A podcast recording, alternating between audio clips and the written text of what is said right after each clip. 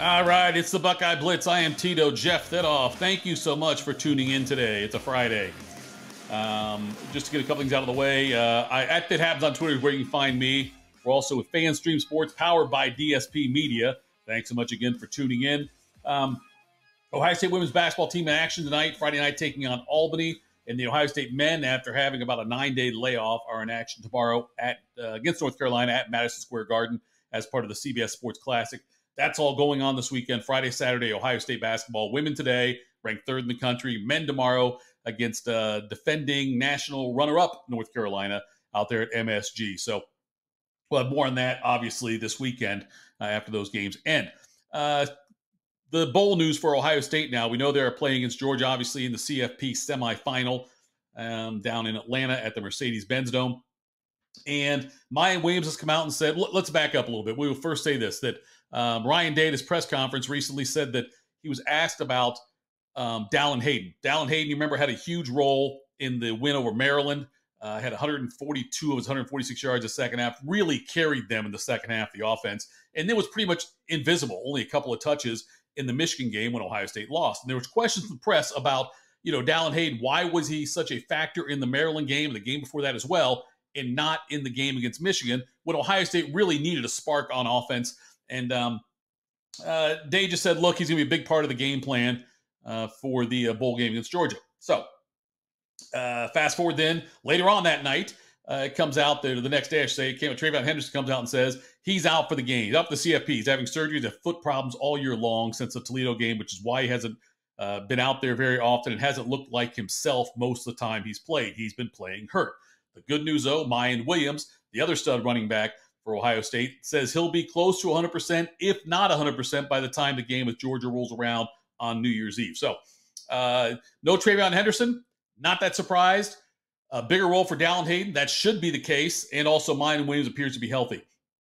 I'm curious of those three, which one uh, will end up being the best pro because they're all three different levels right now in their lives. As far as Miyan Williams could leave right now, he's a redshirt sophomore. He could leave after this season. He's 5'9, 225. TreVeyon Henderson, uh, he is a sophomore, so he still has to wait one more year before going to the pros. He is 5'10, 215 pounds. Dallan Hayden, true freshman, 5'10, 195. All different types of running backs, but all three should be able to have success at the NFL level. I'm not sure which one, though. I guess it will depend more on the scheme and which teams they go to to see where they will end up being or how successful they can be in the NFL. But I think all three certainly have a future in the NFL. I hope uh, all three are back next year.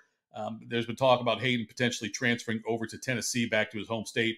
But uh, right now, it looks like Hayden and Miyan Williams will get the um, the bulk of the touches out of the backfield for Ohio State when they play on New Year's Eve against Georgia for a chance to go to the college football championship. Uh, latest CBS mock draft came out and uh, had uh, CJ Stroud going number seven to the Colts, Paris Johnson, the offensive tackle, number 13 to the Steelers, and JSN, Jackson Smith-Njigba to the Vikings at 30. Um, that, that sound, I mean, I do think JSN falls to the end of the first round. The Vikings be a great spot for him. Going opposite Justin Jefferson there would be huge. Uh, Paris Johnson to the Steelers. I love any time a Buckeye goes to the Steelers and can make an impact like Cam Heyward did, for instance, uh, for a long time and still continues to do so. And as far as CJ Stroud goes, I just want to see him go to a better situation than say it's in Houston, where you know they've got so many holes to fill. They've got a um, unstable organization, all the problems they have with Deshaun, everything went on there still. They're still kind of feeling the effects of all of that. So I just hope CJ Stroud goes to a situation where he has the best chance to be successful quickly, a better chance probably with Indy, uh, despite their issues with ownership and coaching than I think you would have in um, in Houston with the Texans. All right, uh, Wednesday, next Wednesday, the 21st of uh, December, is the first day of the early signing period, and um, we'll see what happens with Ohio State. They got the players; they know that that will be there locked in.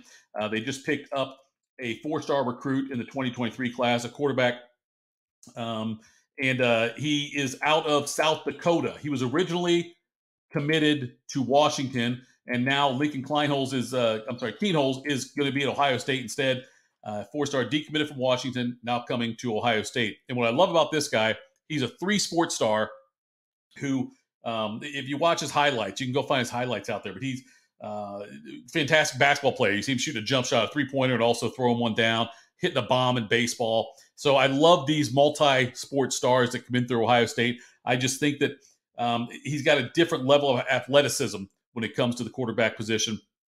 Maybe the CJ Stroud has, whereas Stroud we know is a great passer, but this guy might be a little more of a well-rounded athlete. Not saying he's the same passer as Stroud, but he seems like he is uh, more likely to be uh, comfortable running the ball when necessary. So that's going to happen the 20 that's 2023 class. 2023 classes are pretty much locked up. There's a few guys still out there they're looking for, looking at, they're in on. Uh, we'll know more that will become clear next week.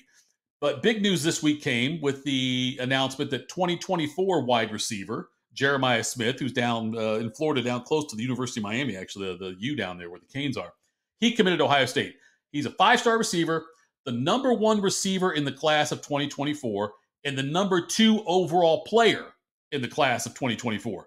The top prospect in the class of 2024 is Dylan Raiola, the quarterback from Arizona, who's also committed to Ohio State. So the Buckeyes, as it is right now, have two, they have verbal commitments from the top two players in the class of 2024. Now that's great for recruiting, and that's great uh, public relations for the program. That's all it is, though. And while I'm excited about it, it's okay to be excited about it. You've got to keep it in perspective because these are just verbal commits. John Johnson, Mark Fletcher, Brock Glenn, Ty Lockwood, those were all 2023 verbal commits who have since left. They've gone on to other places, a place like Alabama, uh, I believe Florida for one of them, maybe Florida State. But anyway, Brock Glenn was the four-star quarterback committed to Ohio State. He decommitted, and that's what allowed Buck- the Buckeyes to out and get this new quarterback they got from South Dakota. So, although it's nice to say, hey, Ohio State's got the top two players in the 2024 class, keep in mind these are high school juniors. They could enroll early, sure. In some cases, reclassify. They could do that. But there's a lot of things that can happen between now and next year's signing day. A lot of things happen in their lives. Just think of your life as a high school junior and the way your life, things that happen in your life from the time you were a junior to halfway through your senior year. It's, you know, what if coaching staff changes? What if Ryan Day would leave for the NFL before signing day next year? What if uh, Brian Hartline got a job at another university somewhere before that? Um, what if what one of these quarterbacks? What if a, a, a quarterback, um, you know, like this kid from South Dakota, or if Stroud came back, or if Kyle McCord? What if, what if someone has a Heisman Trophy type season at Ohio State and cements the starting job? Would Raiola consider going elsewhere? What about a head coach or something like that? Someone else makes a late plea. Uh, you never know what's going to happen. So I'm not trying to, you know, quell the enthusiasm of Buckeye fans, but just keep in mind these are 2024 kids. Nothing is written in stone yet. They haven't signed any documents. They've made verbal commitments to Ohio State, which is a huge step, but it's not final. It's not. It, it's it, there's they can get out of Ohio State, can get out of Ohio State, can also say, you know what, we're pulling it. So there's a lot of things that can happen. We'll see, but it's great PR, and that's all this is right now is PR. That's all this is because it's Ohio State can now say, yeah, we got the top two kids. When they go recruit, when Ryan Day goes to recruit somebody, hey, the top two kids are coming here. Don't you want to come here and block for them? Uh, run behind that line, uh, catch passes from this quarterback. Don't you want to do those things? Don't you be lined up opposite this receiver? Don't you want to be, you know, there's all kinds of different ways to spin the positivity for Ohio State and the fact they've got the top two recruits, but we've got to keep it in perspective. And, you know, like I say, wait until we see when they get their name signed on the line that says, I'm coming to Ohio State. All right, uh, other big news in the Big Ten. Uh, the California, University of California Board of Regents, they approved by an 11 to 5 vote UCLA's move to the Big Ten. Uh, USC is a private institution, so the no one can do anything about that. UCLA is a public institution. They've got ties with the University of California. And so they had to get approval. Now, I always thought this would happen. I was never concerned that UCLA would not leave to join the Big Ten. I, I figured they would pass. Like I say, 11 to 5 was the vote.